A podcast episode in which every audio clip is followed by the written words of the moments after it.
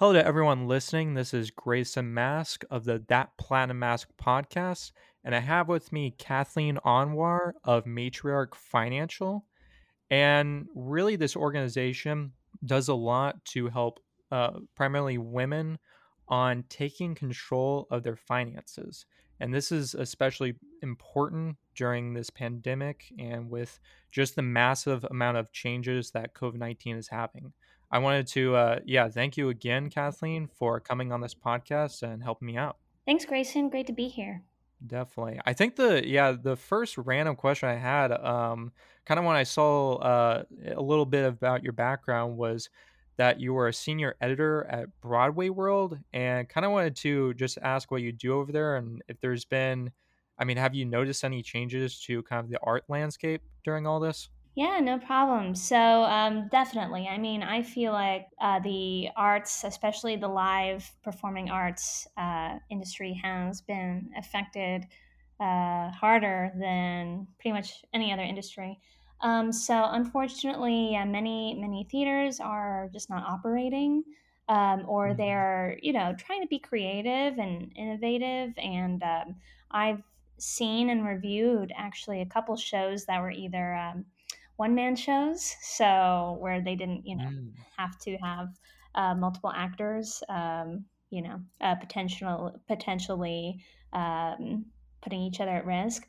Or I actually saw one show. Again, it was a recording, so there was no audience, but it was only two people were in that cast, but in real life, they were husband and wife, so it was like, okay, it worked because they're together anyway. So yeah, a lot of theaters are trying to adapt that way. So, a lot of them are really just waiting in the wings right now until they can open safely. Yeah. So like a two-person cast, does each person play like a variety of characters? This particular play is called Daddy Longlegs. It just had two people, so it was So, but there's the other ones like I mentioned. There's been one man shows, one woman shows, so those have been interesting. And it's a good time to to do those shows right now. So, but I'm definitely looking forward to the big musicals with a huge ensemble coming back hopefully next year.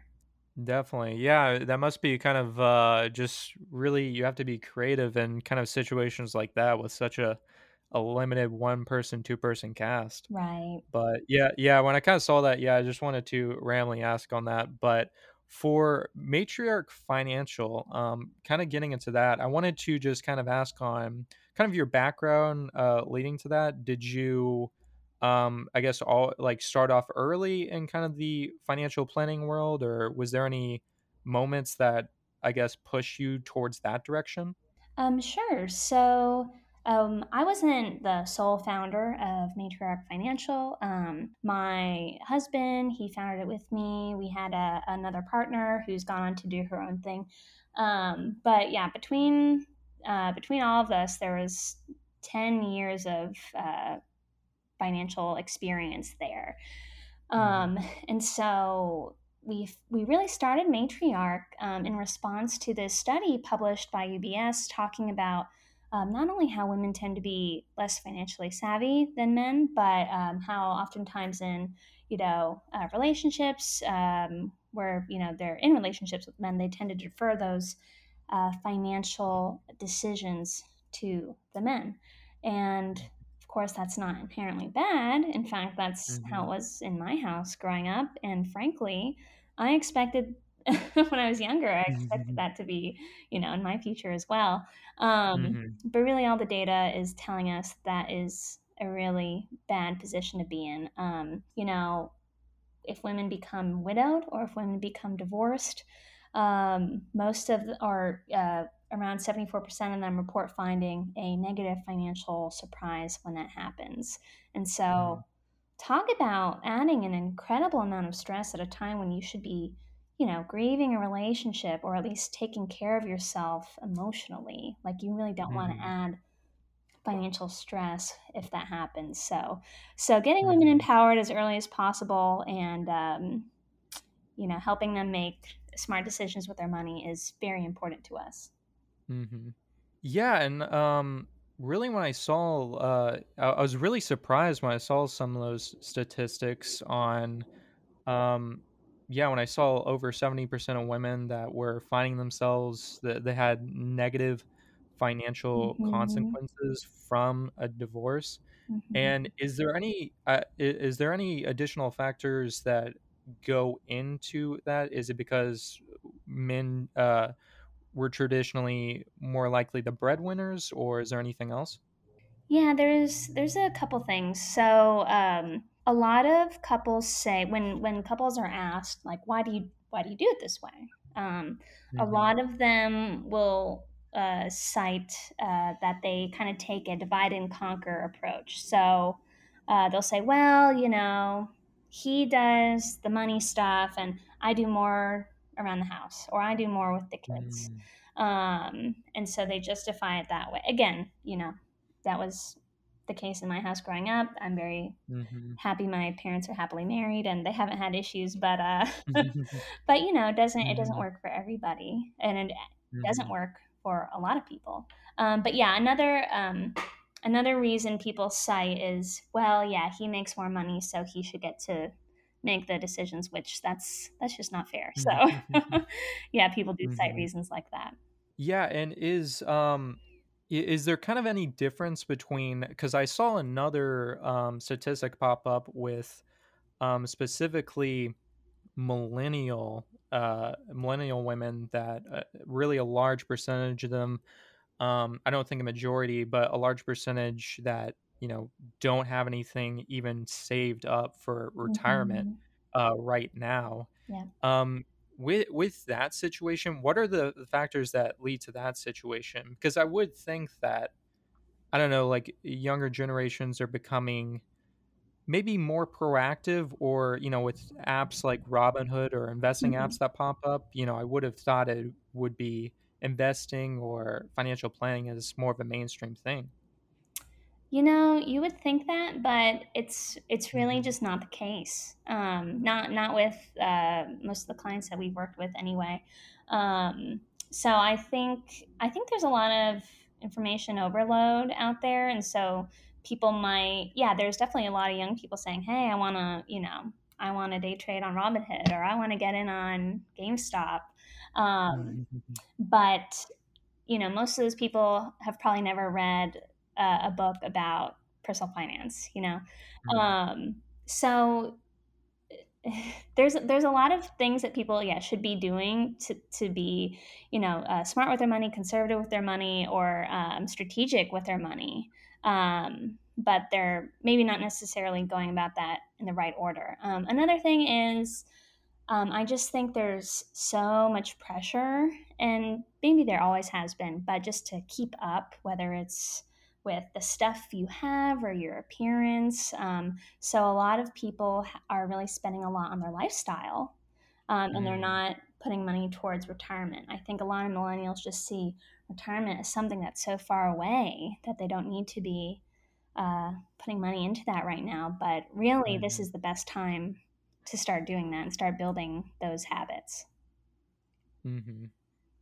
Yeah, I can definitely, I can kind of see when you bring up the negative connotations with social media and how that's becoming, and kind of having that shallow image, or really having that materialism, definitely contributes to that factor. Do you see that, that trend continuing on, increasing materialism and social media that will have negative financial connotations for millennials?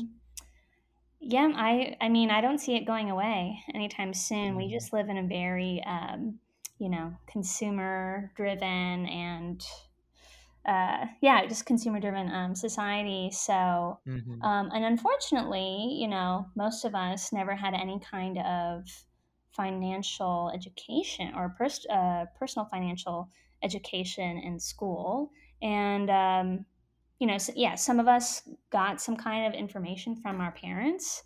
A lot of us didn't. And sometimes the advice we get from our parents isn't always the best, or maybe it's a little outdated. So I really, we've had clients who are low earners who are in excellent financial shape. We've had clients who are high earners who are not in great shape. So it's not even necessarily about how much you earn. It's just about making sure that you're setting yourself up for success.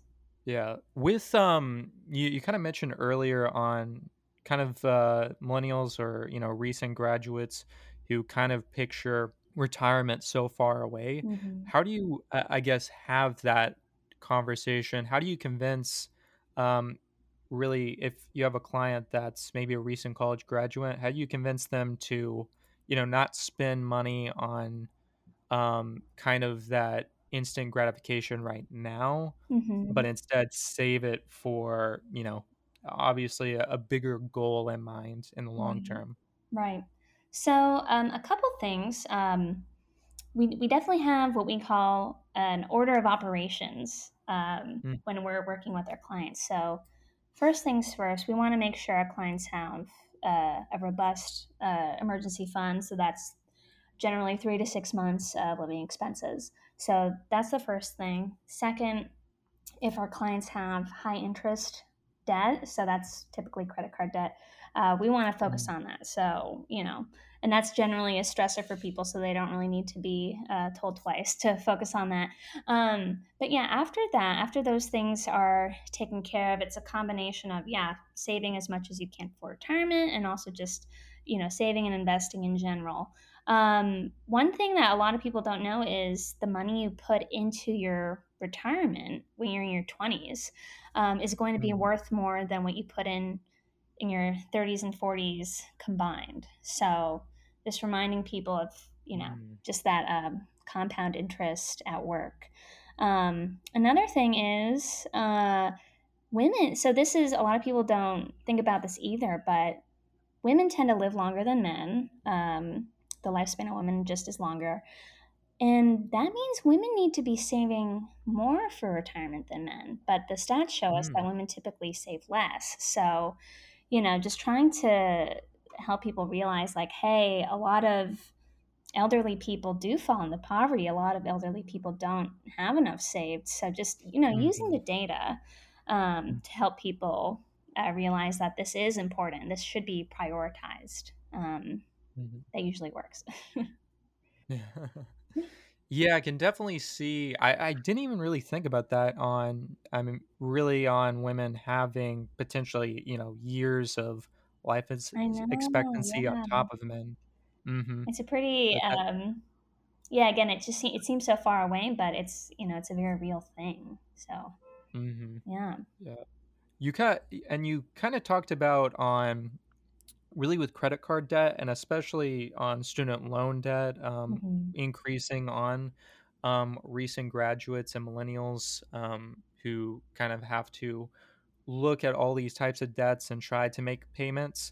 I originally kind of randomly thought on asking you was about really the approach when it comes to if you have multiple sources of debt on which one to pay first, because, you know, I think really I've been told that, you know, paying off whatever that has the highest interest is, you know, the logical thing to do. But you've had huge voices like Dave Ramsey, who's kind of said, who goes by the snowball effect, where he kind of says you should kind of pay off for some people, they should pay off the debt that is the lowest, just so it kind of builds kind of that motivation, that momentum, just getting rid of a source of debt early on, and then they can go from there. Is there one, I guess, category that you fall under, that your practice falls under? Yeah, we definitely recommend the first approach you mentioned, paying off the highest interest first, just because so I consider money you spend on interest money that's lost. So you're losing less money that way. Now, yeah, we definitely, Dave Ramsey is good for some people. We definitely differ in our approach in a number of ways, but, you know, that's fine if you want to do it the snowball way.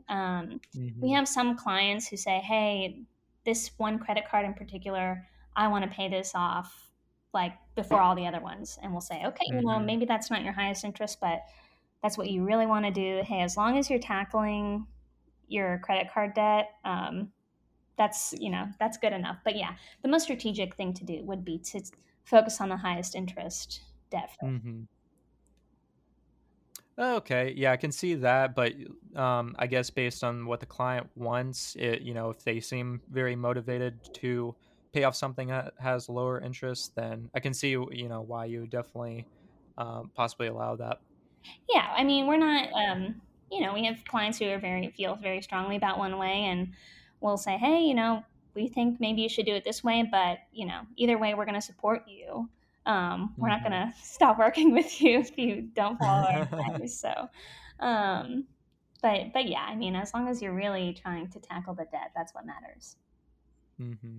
So with the, with your business, what are the packages that your company offers? Is it, kind of one-time consultations? Is there, a monthly package? How does it work? Sure. So, one thing that really set this apart from our competitors is that we are not an hourly service. So what that means is we will meet with you as many times as it takes for you to feel comfortable with the plan that we've created together. So our most popular package is our foundational, and that's $150. And, we've had clients that we met with them for 1 hour and they were good to go. We have other clients, we met with them for 8 different sessions, so 8 one-hour sessions, and both people pay the same price. So the foundational would really be best for someone who maybe is struggling with some kind of debt, and then also probably self-described as having little financial acumen. The future package would be good for someone who maybe doesn't have debt and maybe is just looking like, for, okay, how do I make, the money that I do have work smarter for me? And then the freedom is for maybe more special cases. So we actually do work with couples that are maybe have combined finances. And so we'll help them, or that's for something, maybe like doing serious planning for buying a house, other things like that. Mm-hmm. Yeah. So, with like that, you talked about some clients that just come in for an hour. So what's the, for like one-time clients, what are they typically looking for? What's the typical, issue that they come in with? Sure. So again, we I know I keep talking about this. We see a lot of clients with debt. So, they'll come in. First of all, if they're only meeting with us for 1 hour, they're probably pretty organized, because we do kind of, need, a lot of information, not personal information. But for each separate, loan that you have, or each separate credit card that you have, we need to know the balance, the interest rate, things like that. We also ask people to bring a recent pay stub so we can walk through that, because a lot of people actually don't know what's being taken out of their paycheck. And a lot of people don't understand maybe the acronyms that are on the pay stub. So that's really, I think, a neat thing that we do is we help people walk through that and make sense of that. I worked with someone who they were sure that they had a health savings account. And then we walked through their pay stub, but they actually had a flexible savings account. So that meant they had to, and that was in, the latter half of 2020. So in that case, they had to use that money by the end of the year. So, we help people discover, little things like that. But yeah, we really help people make a budget, make a conscious spending plan, and see in one place where all their money lives. Now, that is kind of tactical, but I think the most valuable thing that we offer is the financial education along the way. So we answer people's questions. We just help them be more savvy. And it's the same approach as, okay, do you give a woman a fish or do you teach her how to fish? So that's what we're trying to do. And with the financial education being such a large component of your business, is there any I guess, mainstream misinterpretations, or is there anything that you notice a lot of people maybe don't understand about finances, or, you know, that you hear a lot, but it's not necessarily true? Yeah, that's a good question. Let me think. I think one thing is people maybe don't know certain facts about their financial situation that maybe they should know, or they don't know what benefits are available to them. So what I mean is, you know, I'll ask a lot of people if they know what their healthcare deductible is, if they have healthcare, or what their max out of pocket is. A lot of people don't know that information, and I think that's really important because we actually do think, you know, you should build at least your deductible into your emergency fund, because if you have a health emergency, yeah, you need to be able to have that money at hand. Max out of pocket would be preferred because you could be on the hook for that much, or, you know, twice your max out of pocket would be fantastic. But, you know, that's growing pretty quickly there. So that's one thing. And then a lot of people also, I'll ask them about maybe their 401k with their employer, and they might not know if they have a company match. They might not know if they're taking advantage of it. So I think things like that, you know, I think those are some things that people need to know about their situation that a lot of times they just don't know. Mm-hmm. Same thing with, you know, so I mentioned the HSA, the health savings account. That's a powerful tool for a lot of people because, again, it's a tool to save money. It's not necessarily the best thing for everybody, but, you know, you're going to be saving tax money on that. And so a lot of people won't opt into it just because they actually don't know what it is. So I do hear that a lot. People say, yeah, you know, my employer offers an HSA, but I didn't know what it is, so I didn't opt in. And so you should never be making, you know, decisions out of ignorance. So we help people with those decisions as well. Yeah, I know you mentioned really with the emergency fund. And that was kind of something that I wanted to ask on. And this is like a conversation I've had with a few different financial services reps or in the financial planning field with emergency funds during COVID-19. Because, you know, I've always heard a standard rule of, you know, have 3 to 6 months of an emergency fund for expenses.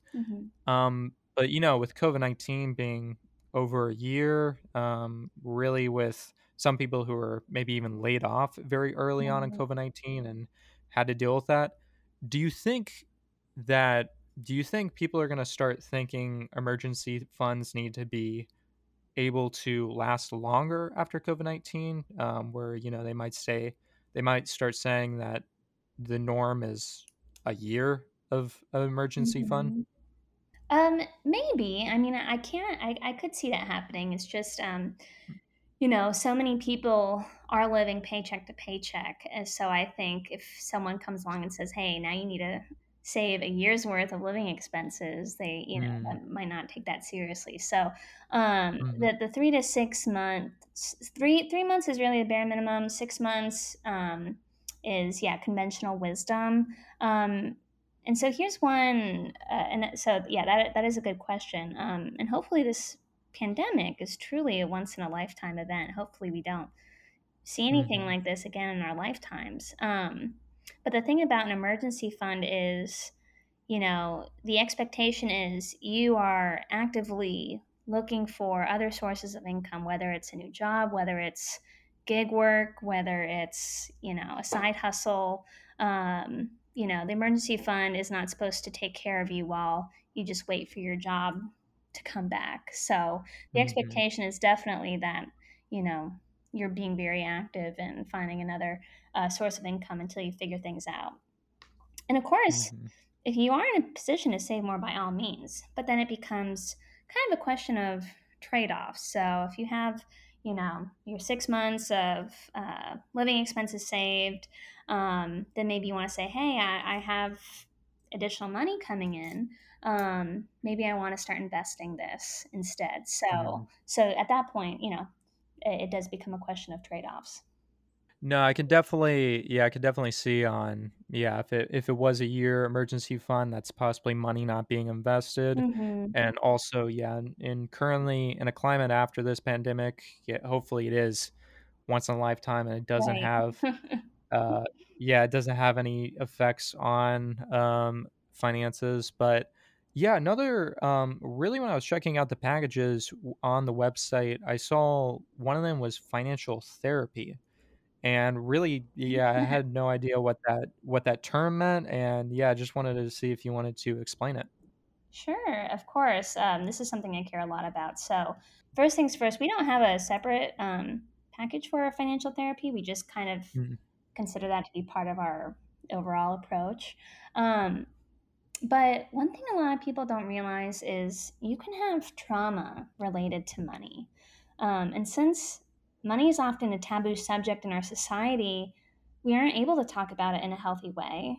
And so many of us have experienced shame around money that we really avoid talking about it for that reason too. And so that's just, that's a terrible burden to have this source of stress that you feel like you can't talk about without being judged. So that's the first thing.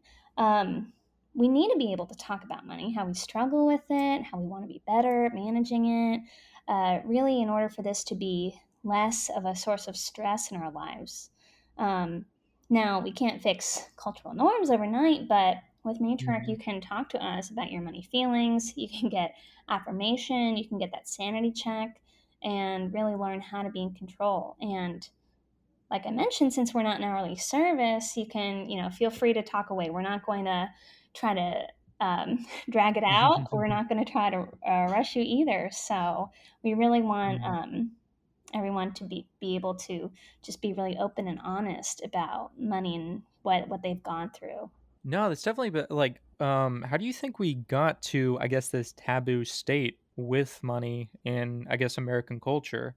Because, I know, because I could say from my personal experience, and I think a lot of people can say is that, when you're around your friend circle, maybe it would be, if everyone said what their money was or how much they made, you might feel embarrassed if you, have close friends who all make significantly more than you.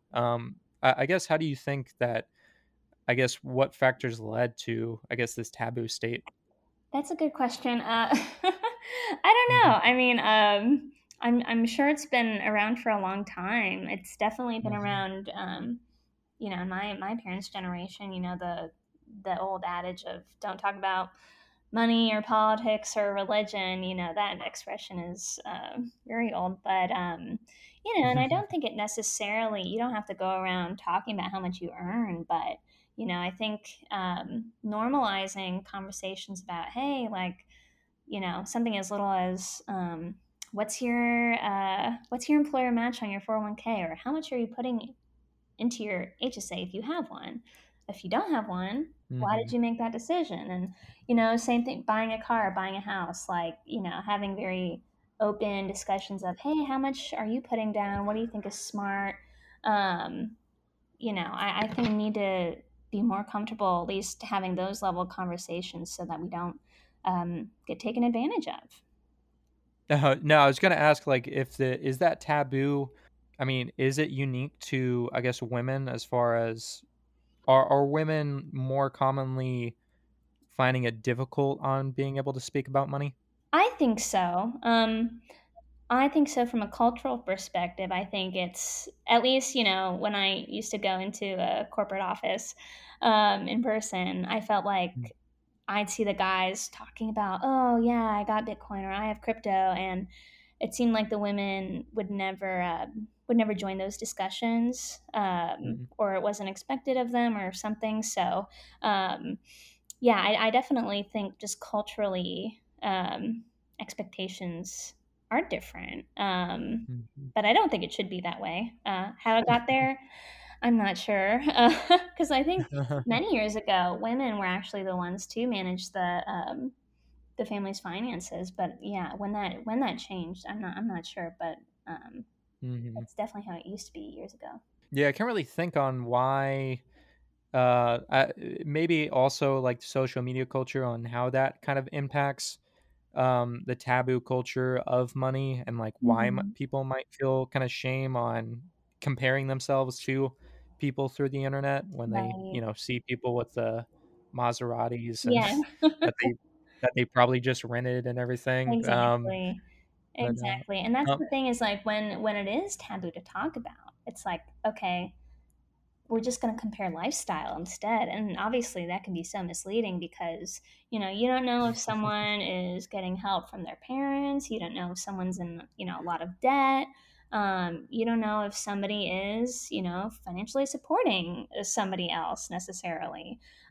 So you really just don't know what somebody else's financial situation is most of the time. So comparing based on lifestyle can be very dangerous. I guess with these packages, has it been more difficult to market your brand during this pandemic? Because, really from a lot of people I speak to in a bunch of different industries, when they start their business, they kind of mention on really COVID-19 being the period where people kind of go towards name brands, where it's really, and this is more with products, but people don't want to go into the store and talk to the staff and check out a bunch of new, really wide variety of products. They kind of just want to go towards the brand that they know and just leave. Has there been any difficulty on just kind of marketing yourself during all this?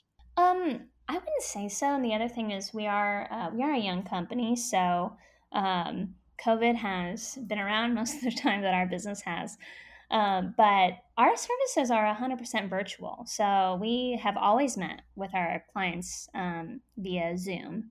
And that actually I think works better than working with someone in person, because I'm able to share my screen and share my spreadsheet so they can, very easily follow along. If it was in person, I would have to, be putting a monitor around or things like that. So I think the virtual model works best for us. And, we've worked with people all over the country too.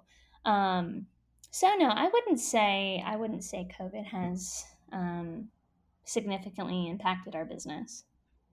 No, that's really cool to see that your business was always kind of through Zoom or had that option.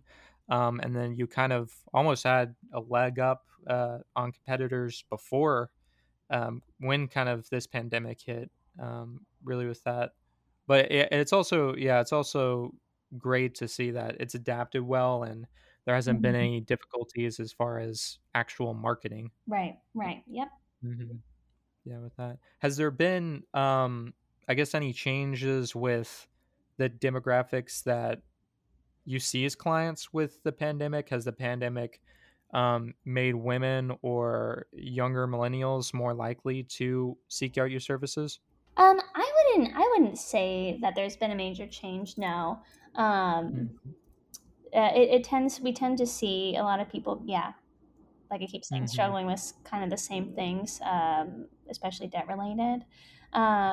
So, but we also help women who are dealing with divorce or separation, because that has a big impact on their financial life. So, that is not pandemic specific, but that's, another thing that we do help people with. And I think with, to kind of wrap this up, really my last question was just wanted to kind of get your insight on if there's any upcoming projects or any future goals that you have in mind for Matriarch Financial, once this pandemic's over with, and any kind of goals moving forward? We have a number of goals. So one thing we want to be more involved in the community. And so I can't divulge specifics now, but we're definitely looking at some partnerships with community organizations. So we'll be giving back, financial expertise that way. But yeah, I'll keep you posted on that.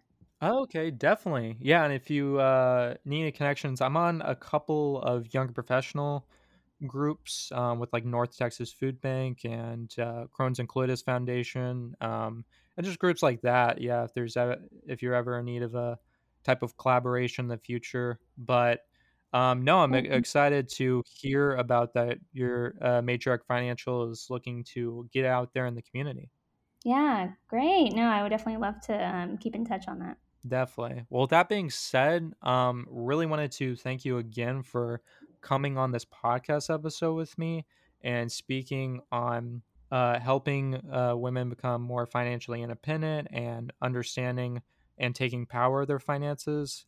Really, I guess the main reason, didn't say this beginning, but the main reason I kind of reached out was really I was working on a blog post about the serious topic of domestic violence during COVID-19 and kind of the surge of it. Yeah. And really with a lot of the statistics, we're kind of showing that, the number one reason that domestic violence before COVID-19 has been going down is just financial independence, and women can be able to women can easily be able to save and, create their own incomes. Mm-hmm. That's great. No, that's, that is great. The financial abuse is also a very real thing, which I'm sure you've read about, and so that's a whole nother beast. But yeah, I mean, we've heard stories of men who have opened credit cards in their partner's name to purposely tank them so that they'd be trapped to stay with them. So there's all kinds of stories like that, and that's I mean, just yet another reason why financial independence is so important. So that's great that you're looking into that more. Well, yeah, hopefully it's definitely a problem that can be solved every day with more financial independence. I hope so. But again, Kathleen. Yeah, definitely. Again, Kathleen, I just wanted to thank you for speaking with me on this. And yeah, I think it'll be a great episode. Great. Thanks again so much for having me. Really appreciate it.